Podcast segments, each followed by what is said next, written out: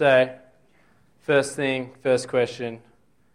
Um, are you one of those people who don't really get romance? I know there's some in here that don't. Are you someone who doesn't relate to like love poems and things as such, love songs? Can't cope with lovey dovey stuff? Yeah, yeah, Adam. Oh, Adam, mate. Oh.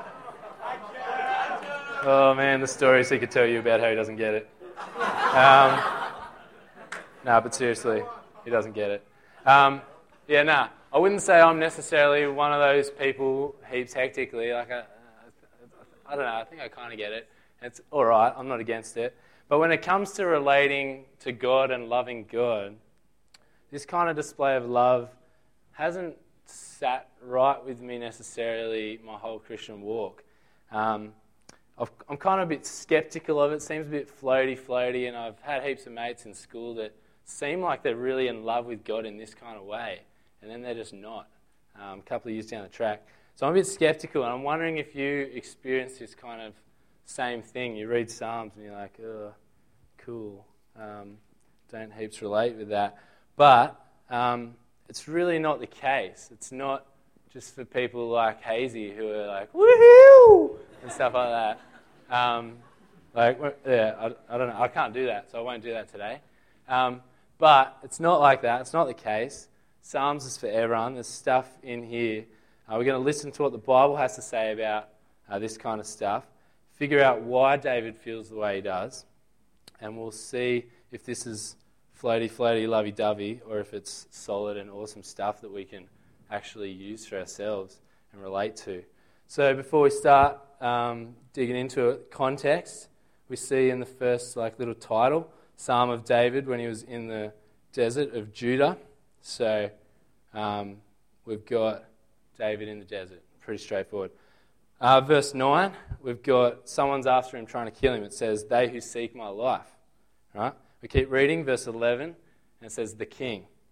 So we learn that David is king at this stage. So summarize it all King David getting chased into the desert, chased by people who want to kill him. Um, now, that description matches up with something in 2 Samuel 15, if you want to write that down and chase it up later. 2 Samuel 15, um, where David's son Absalom leads a rebellion against him uh, for the throne, and as a result, David's like driven out of the city. Right? I reckon this context is mega important uh, because we learn that uh, whatever David wrote in this psalm, he wrote under a lot of hardship. Like getting chased into a desert. I don't know. Trying to imagine this, it'd be so hard. Have you ever tried running on sand? It's like the hardest thing in the world. He'd just be like, oh, what? And there's not heaps of places to hide. True story. Um, it's a desert. Like the only thing I can, the only place I can think of hiding in like comes once in a blue moon. And it's only good if you can like hide like this for prolonged periods of time, and it's pretty obvious. But um, yeah, that was a cactus. Is that is that all right? No. Um, but seriously, it's mega hard for him. It'd be hot. Um, it's dry. There's no water. It's lonely. Seems never ending. It certainly isn't living as a king in a city on a throne, which is what he's used to. Um, to make matters worse, it's his son, Absalom. So he's getting chased out by his family. There's no even retreat to his family, no safe haven for him. So that's the context of the psalm. Let's get into it. First thing I want you to notice is that David knows God. So if you know God, you can relate to this because David does. Check it out. Opening words, verse 1. Oh God, you are my God. Um, so the psalm isn't written by someone who doesn't know God. Uh, it's quite the opposite. David knows God really well and immediately starts by affirming that detail that kind of language, those first few words, seem insignificant. And I think the first couple of times I read it, I just kind of skimmed over it. Like, just seems like a classic start to a psalm. Oh God, you are my God. And now we'll start reading and listening. But it's actually a really significant statement based on the history of God's people. So do a really quick flip to Genesis 1. No, Genesis 17. Go. Oh, I'm just getting carried away with the beginning of the Bible, you know. so, now this has to be quick, so I'm just going to start reading it when I get it. So here we go. I've got it, everyone, so I'm going to start reading. So it says, I will establish my covenant as an everlasting covenant between me and you and your descendants after you for the generations to come. To be your God and the God of your descendants after you. You can flick back. Right? So, what we have in that verse is that God makes a promise that He will be their God. It's a covenantal promise, and covenantal just means like a binding promise. So, it's a binding promise made by God, and God doesn't lie. So, when David says, You are my God, he refers back to this like solid hope uh, that we find and knowledge that He is God's and God has promised to be His as well. So it's like I try to think of someone married in this room, and I just got John A. Max as, as well. But let's go, John A. Hey, another one. All right. Um, it's like John A. writing a letter to Lyndall, starting with the words, Oh, Lyndall, you are my wife. All right? It's pretty, yeah, anyways. I don't know what husbands think, but that's probably what they're thinking. Um, and from that, we know the significance of that statement. It's not like, I don't know, it's a little bit, it's got heaps more depth to it than just like, dear Lyndall. Um, because we know that John has promised himself to her and her to him, and that's like a powerful way of saying, I really know you, and a really cool way of starting a letter. Right? So try that one in the future. So this is important to notice because it's the baseline of this psalm. It overarches everything that we're going to look at. Um, so, from this rock solid covenantal relationship with God, we're married to Him. David talks about thirsting for God, being satisfied in Him, and rejoicing in Him. Um, you might think, what? Thirsting for God? Don't, you don't thirst for your wife? You've got her. You've got God. Uh, that's a good question, and hopefully gets answered. I reckon this is broken up into three sections. If you kind of, you can kind of see it. Verses one to four. Um, David talks about thirsting for God. I've called it we all need God. Um, verses 5 to 8, God satisfies. And verses 9 to 11, we rejoice in God. So that's kind of what we'll be tackling. So the first thing psalm teaches us is that we all need God. Um, so we've already established, just established, that David is God, God is David's. Um, so why does he thirst? He thirsts because he's cut off from God. Check it out, verse 1 says, um, down to halfway through, My body longs for you in a dry and weary land where there is no water. So he's driven from his home into the desert. Also, verse 2, I've seen you in the sanctuary. Notice it's written in past tense. I have seen. Um, so when David's driven from the city by his son, he's also driven away from the temple that's there, uh, where he would go to worship God. So it's a little bit different to how we interact with God now. Temple curtain torn in two, if you know that, um, in the temple. God's everywhere. He's not just dwelling in one place, He's everywhere anyway. But um, that's what Jesus has achieved for us. We worship God everywhere and everything. But David worshiped God out of the temple. So when he's cut off from the city, he's cut off from the temple, and he's cut off from worshiping God. And that's why he thirsts. Does that make sense? Cool. Um, so, next thing to notice David thirsts for God. It's written all over the place. Verse 1, it's just like you, you, you, seek you, da da da, all addressed to God. So, remember the context and circumstances of David writing this. Uh, he's in suffering city in the desert, city desert of suffering. Um, and do you see him hating God in first verse? Like you, you could kind of imagine him suffering, going to write a psalm, and he starts with like, "Oh God, you suck," but then he kind of like makes amends at the end. That isn't the way it is at all. I reckon you'd expect it. I'd probably do it. You'd probably do it. Um, David doesn't. Or maybe a more likely and easier thing to relate to, instead of um, kind of hating on God, yearning for God to get him out of that, yearning for God to give him water, yearning for God to get him out of his hard times. So that way it's kind of focused at God, but kind of at what God can give him. Um, but he doesn't do that. He thirsts for God. Um, so it says, Seek you, thirst for you, my soul longs for you, kind of stuff. Not the stuff that God could give him. It's pretty important. Um, what does thirst imply?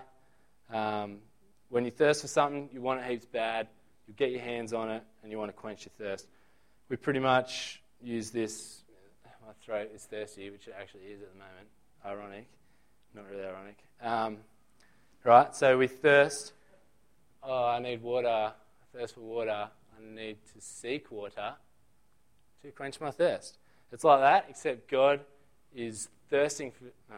David is thirsting for God and quenches his thirst with God. He seeks God. So he's just seeking God, seeking God, seeking God. Uh, how can we apply this kind of stuff? Put yourself in the position of losing everything if you can, in your mind's eye. What would you thirst for above all things? Uh, if you answer this truthfully and not just what you think the right answer is, you can actually learn a lot about yourself and your relationship with God. Do you thirst for God as David does, even when times are tough, in good and bad? Um, when times get you down, when sin has a few wins over you, does your relationship with God fade, like we looked at fat? Do you drift? Or do you point towards and seek God in those kinds of times? It's a pretty big question, and we're going to look at now how David thirsts for God. So, where does this thirst, this devotion, this what seems like lovey dovey stuff, where does it come from? Is it solid or is it up in there and we can't apply it? Um, I think Hazy, t- like he talked about this a bit last week. He thirsts by remembering and reminding himself. Verse 1, he says, You are my God. Uh, verse 3 says, Your steadfast love. So he's reminding himself of these things, God's covenant promises. Um, so the thirst just comes from knowing God's promises, right? Remembering them. This gets David through his suffering times, through the desert, by remembering and reflecting on, reminding himself of all these things. So when I did my HSC, um, which is like heaps long ago, I realised today, and um, yeah, I've pretty much gone through high school again since then. Um, yeah, so going through HSC, my parents promised I'm going to go to Canada skiing after the HSC. It's a pretty good promise. It's sick. So they started planning it, and I was like, oh man, this is totally going to get me through the HSC. Whenever I'm down studying, which happened all the time, um, I just kind of remembered, yeah, sick. This is going to be over. It's only like one more month to go, and then after that, I get schoolies and I get to go to Canada. So it kind of gets you through. See how that works? Just as David remembered God's promises to him, we remember God's promises to us, which means you need to know what they are. I'm hoping most of you know uh, what God's promises are and what that means for you, but there's probably some of you who don't heaps know or can't list them off. So you need to know them, you need to remember them, you need to memorize them so you can call on them. Um, so through what Jesus has done, we're saved, guaranteed. Our sins have been taken the furthest distance away from us, and we have a relationship with God and can spend eternity in His presence. That's the kind of stuff you need to remember. Um, not only does David know this stuff, but he reminds himself. Um, verse 3 Your steadfast love is better than life. Better than life, pretty heavy words, um, because life is everything we know. So, better than life is pretty big. Um, whatever you can't take with you when you die is what life includes. And I think people kind of use it in a figurative speech kind of thing. Like, I have friends that went to Europe straight after school and they came back and they're like, Europe was better than life. I'm like, really? I'm pretty sure it's just like old buildings and people with different languages. But um, just kind of, kind of amusing, I guess. But if it's that good, just use your life to save up and go there for a year. It's like, it's not worth life. I'll give you a ticket and you die. Have fun with it. Um, or let's go the nerdier side so we, we get everyone in the room. Um, Xbox, better than life. This game is the best. What is up? I'll just give you the game and you're dead and you can't play it anyway, so it's pointless. It's not better than life. Um, so by focusing on God, David gets through his suffering by reminding himself. Um, he constantly refocuses, fixes his eyes on God. We fix our eyes on Jesus. We learn it fat, Hebrews. That's what it's all about. Um, Jesus is better. So, is God better than life for you? Or is there stuff in life that you make better than God? We looked at idolatry at FAT. Um, which is worshipping something that isn't God, putting it first above God. So, how can we find out if we are worshipping something more than God? I reckon a really practical way of doing this is following the trail of energy, time, money, and thoughts.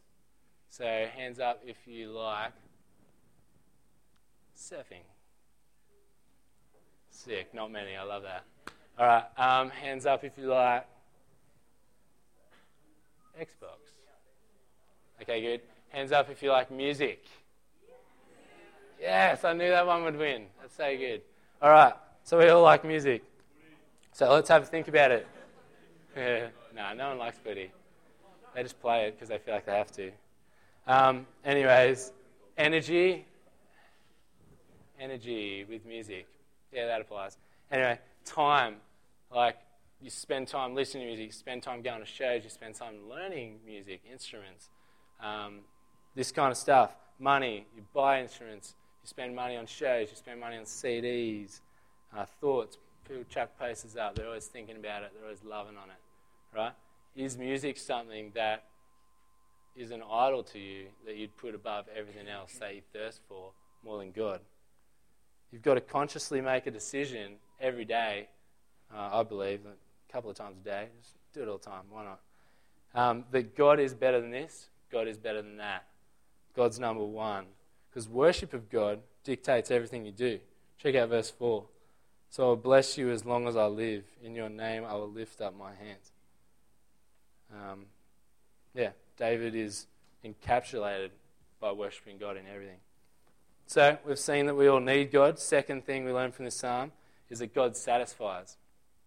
Here we see that God actually quenches the thirst. Um, so, verse 5 My soul will be satisfied. Notice the contrast of the first section, use the same words. Verse 1, um, my soul thirsts. Verse 5, my soul will be satisfied. Notice the language of satisfaction with the richest foods, or some translations are like foods with heaps of fat, which is sick back in those days because you're loving it. Um, he not only longs for, but is satisfied and then over satisfied, like God is better than anything he could have hoped for. So there's nothing worse than thirsting for something, than having it let you down, having unrealistic ideas about something that will satisfy. Like a movie recently, they're like everyone talked up and was like, "This is the best. This is the best." Twenty One Jump Street, and it was, like it was good, but it, like up here, satisfa- satisfaction was down here. It was not as good as everyone said, you know. Or eating Maccas when you're hungry, and then you just feel sick after, and you're like, ah, oh, should have seen that coming. 27th time this week. It just doesn't satisfy, right?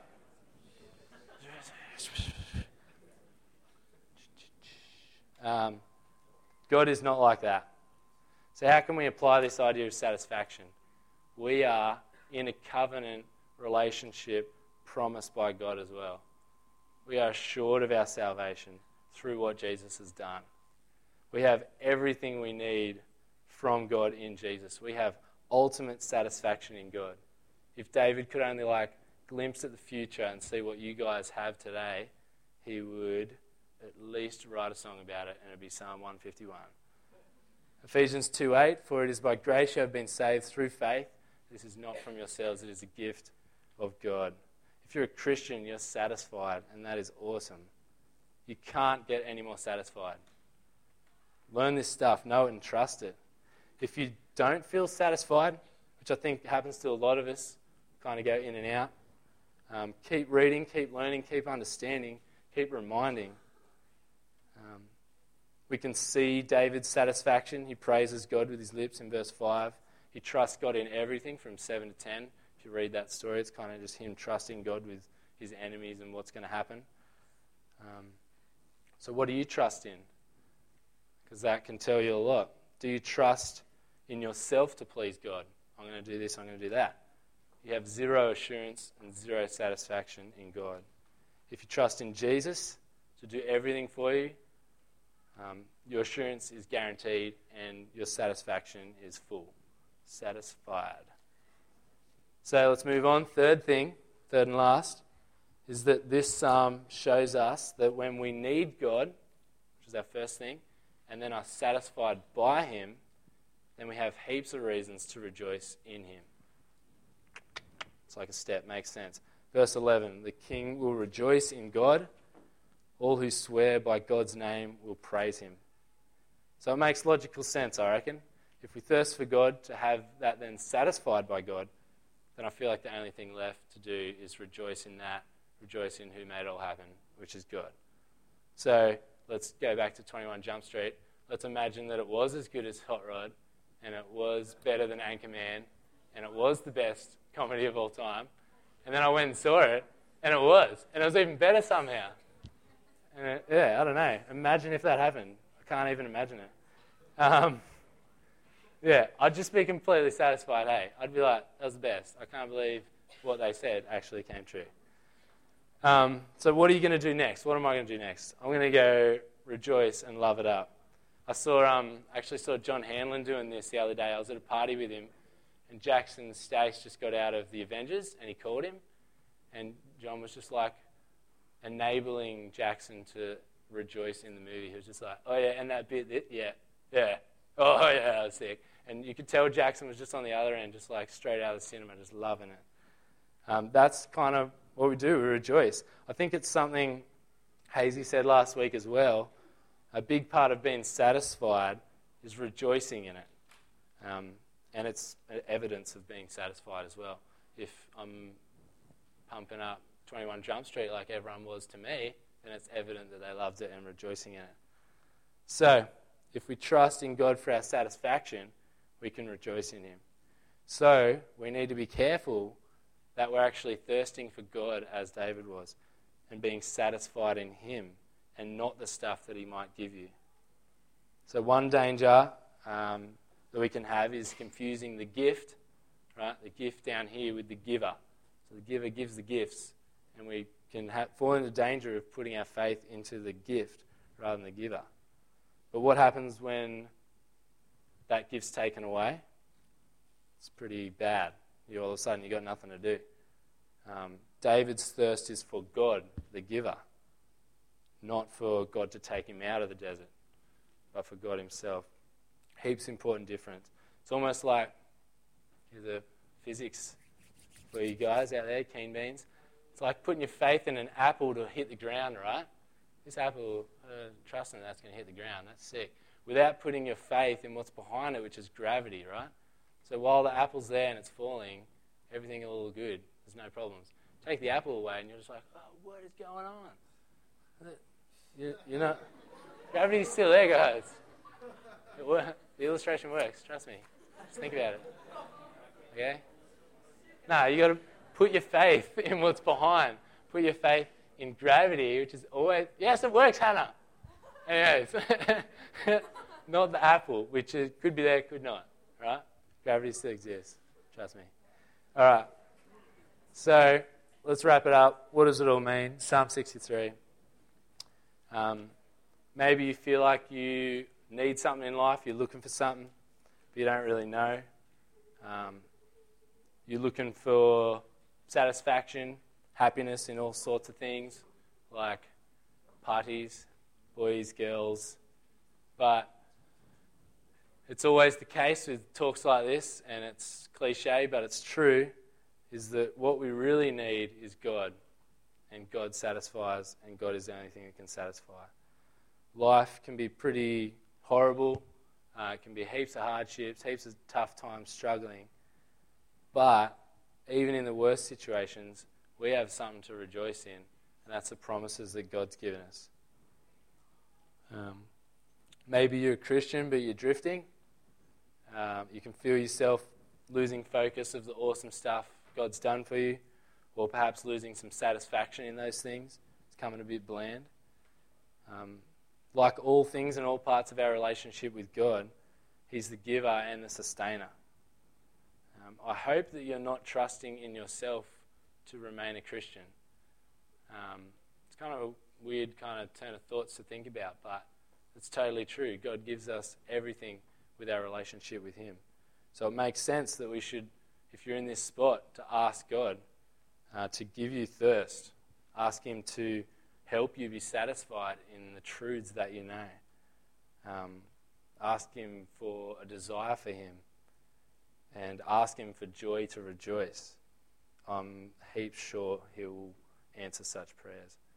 And finally, finish with this: if you're not a Christian, I can all I can say is that you're missing out, and the one true thing that can truly satisfy.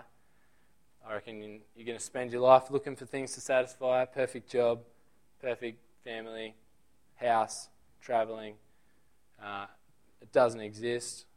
We're in a broken world and you're not going to be satisfied. So I'm telling you, the only thing that can satisfy is God. I'm telling you right here and right now. Take that from this and, um, yeah, get on board. I might just pray for us to finish. Heavenly Father, we thank you for your word and the things that we can learn about you and about ourselves from it. Uh, Lord, help us to thirst for you when you seem distant, uh, when we're undergoing trials, um, hardships, and just generally bad luck all around. Um, help us to focus on you in those times. And Lord, help us to be satisfied in your promises.